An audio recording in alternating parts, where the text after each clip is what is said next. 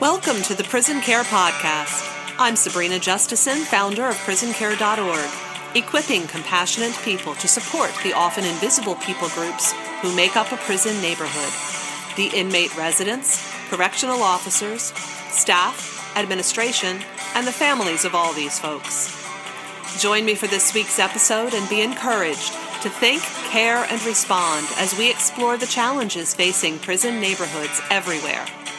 Let's support positive prison culture from the outside, because everyone on the inside matters.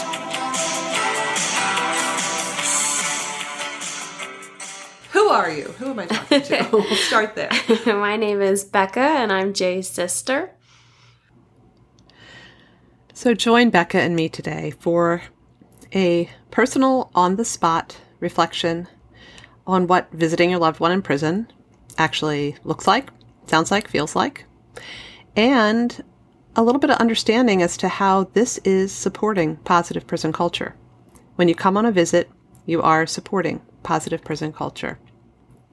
Visiting a loved one in prison is intimidating, especially that first visit.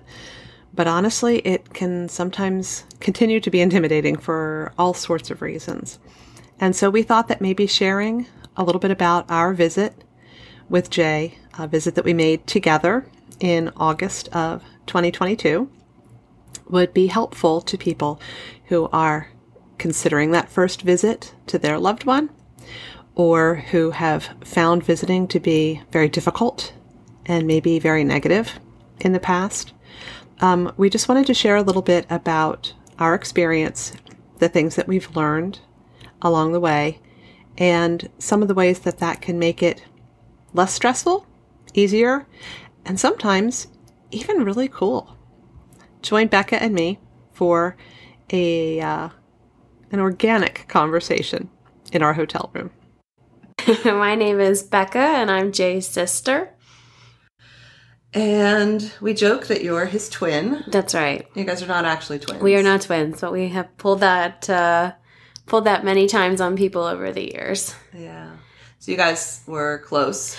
Yeah, very up. close growing up. We're also close in age, um, and similar group of friends, and um, we stayed close uh, for many, many, many years, even into young adulthood.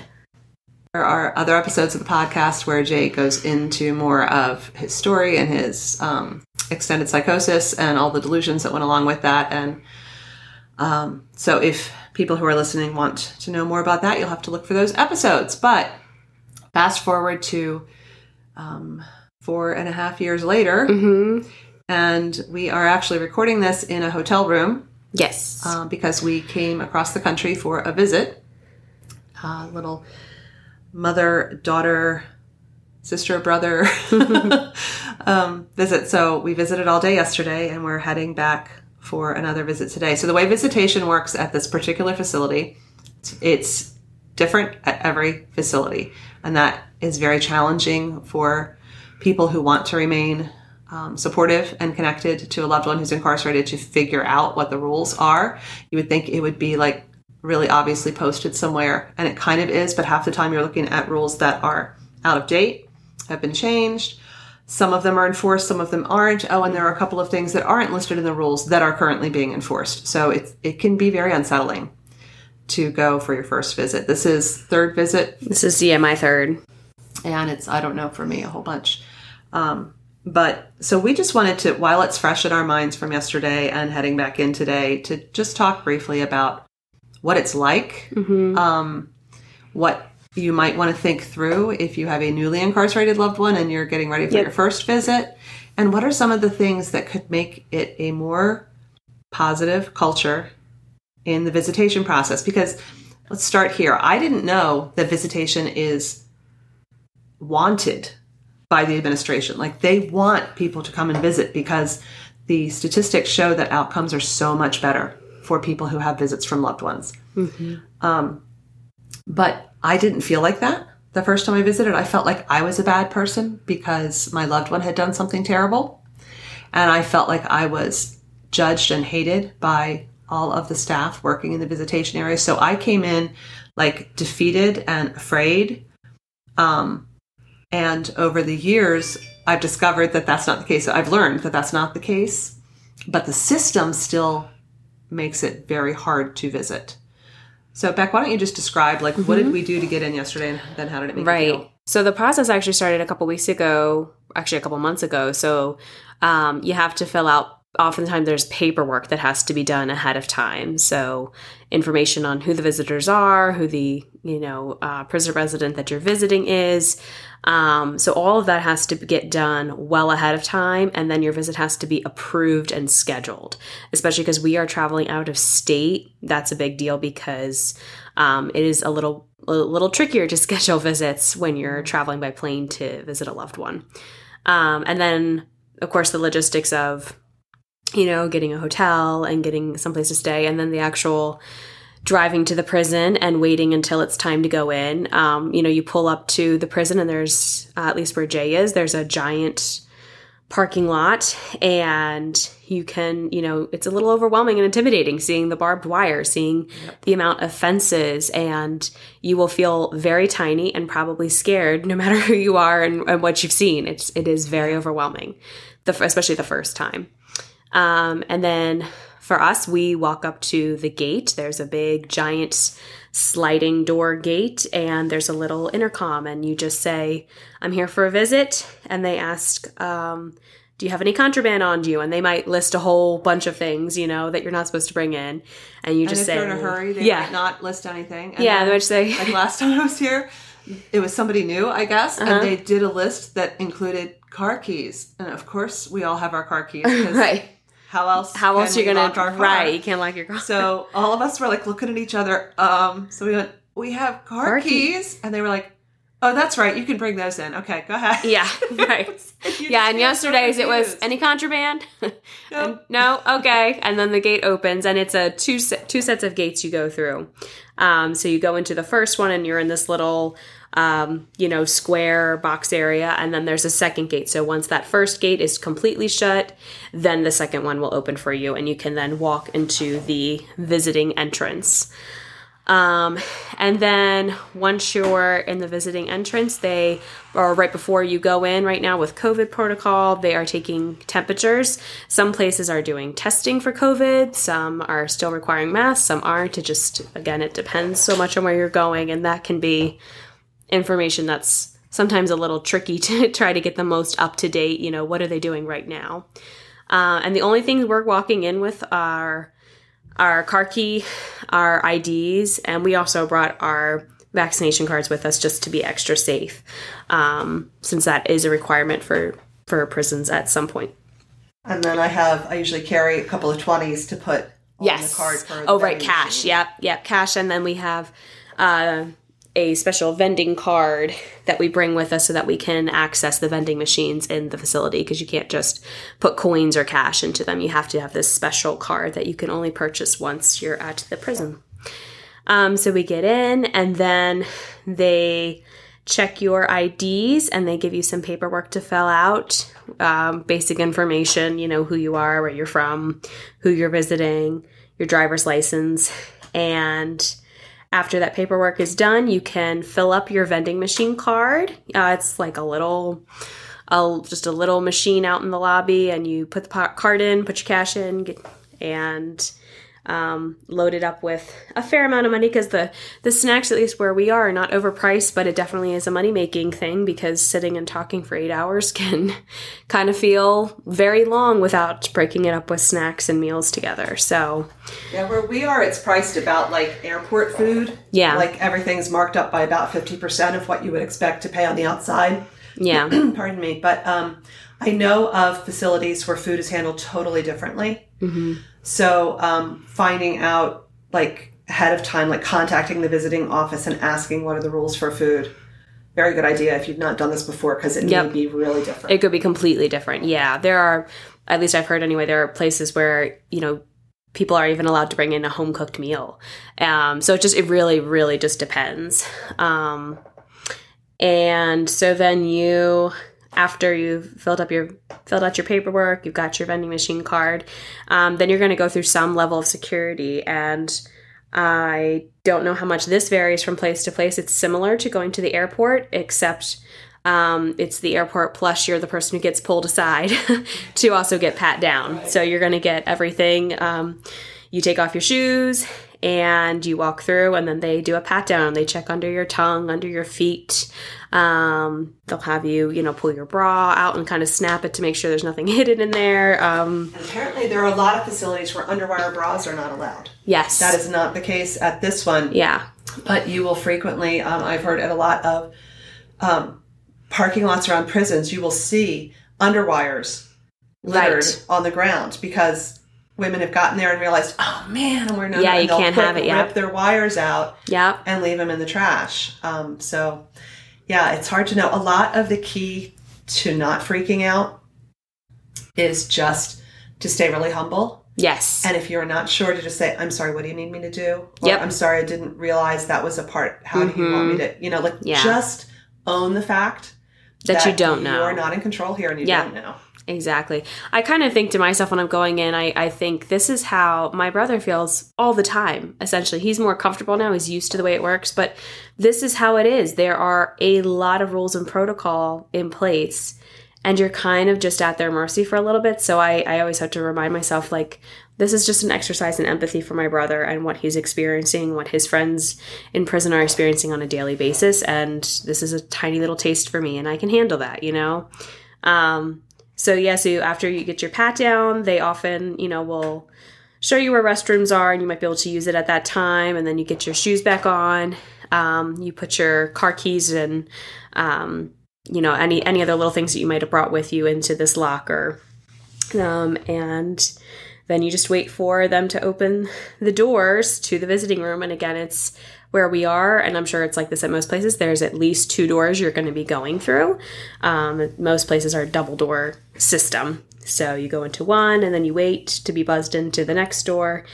And then you come into a room that um, is going to look very, very different depending on, you know, your visitation experience. So there are people who are still doing the, you know, behind glass visitation. We are really lucky where Jay is. It is kind of like a giant fellowship hall. Um, if you've ever been downstairs in the church basement, it looks similar to that. There's a lot of chairs and tables. Um, and at every table, there is one red chair, and that is for the prison resident to sit in. And then there are chairs Um, around it, and they are pre-set up, so you have an assigned table, and as you walk in, they'll tell you, um, often someone will direct you to where you're going to be, you, you'll be sitting for the day. Um, so you head over to your table, and you uh, sit down in the non-red chairs, and at that point, it's just kind of a waiting game. It could be Um, just one or two minutes. I've waited as long as fifteen or twenty almost before, um, just depending on how quickly they're able to get the prison residents there um, and get everything set up, um, especially on busy visit- visitation days. Um, it can take a little while for our loved ones to actually get to come into the room. And that's always the best part, is seeing Jay walk through the door in the morning, and he can smile at us across the room as we're sitting in our chairs, and we are allowed to get up and, and hug him. You get to do a hug, and um, for spouses, you can do a close yes, kiss. Yep, yep, and and then everybody sits down, and you get to talking and hanging out. Yeah, yeah, yeah, and um, it is it's a space with some rules posted on the walls. I have found that they change from visit to visit. Mm-hmm. But there are also rules that are not anywhere on the walls, and you just don't know. So you end up breaking rules accidentally, and you end up being corrected yep. by the officers who are in charge of visitation. And I am sure that there are facilities where the visitation sergeant is not kind. We are really fortunate to have a visitation sergeant at this facility who is, I think, a really good person. I think she has a very hard job.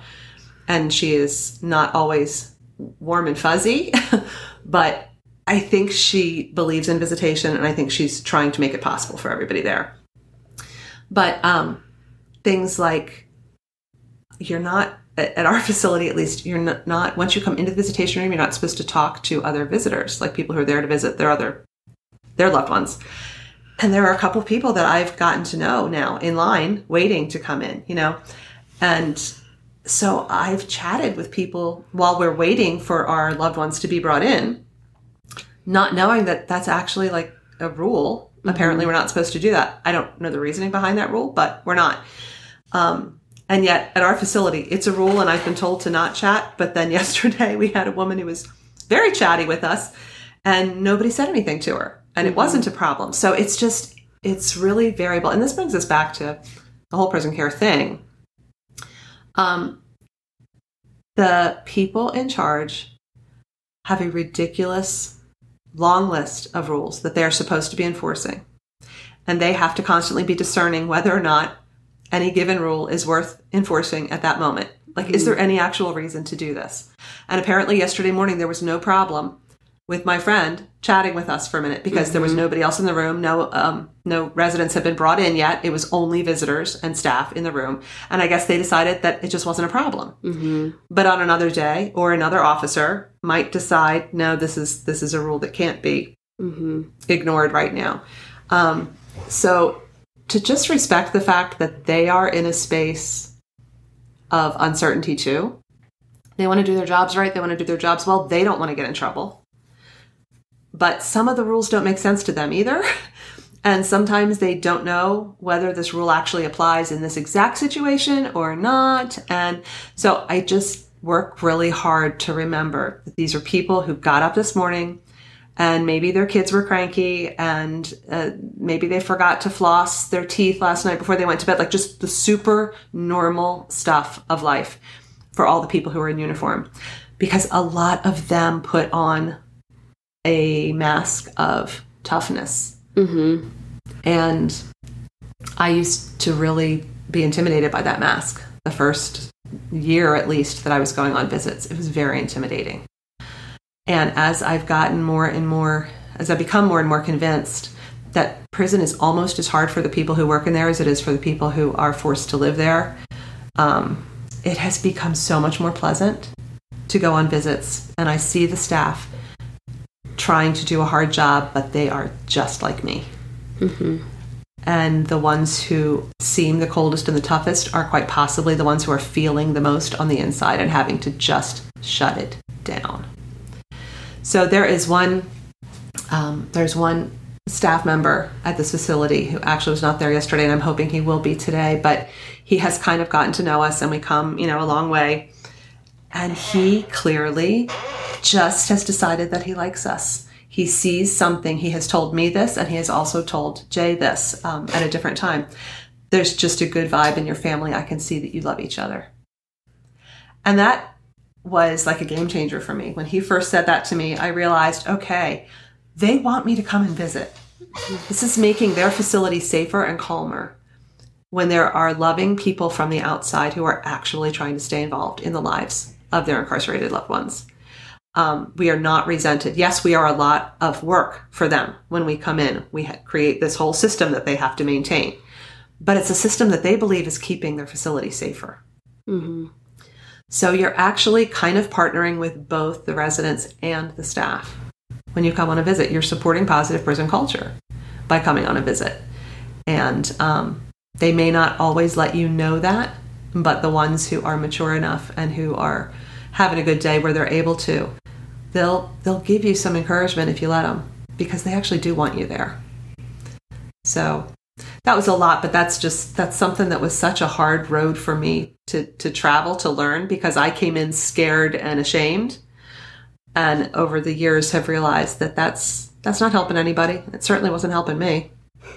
So yeah, so we're going to call it now. We're going to get in the car. We're going to go off for another day of visitation. You have any uh, no. final thought you want to throw in no, there? No, just it's definitely, it's worth the visit. It is worth the um, the effort and the time and even the emotional toil that it can be going to visit a loved one. It, I always leave, I'm tired, but I'm always like, that was so worth it. It's so meaningful. And I know that it's making a big difference in the lives of our loved ones who are in prison. So it is always, always worth it. Awesome. Thank you for being willing to talk about it.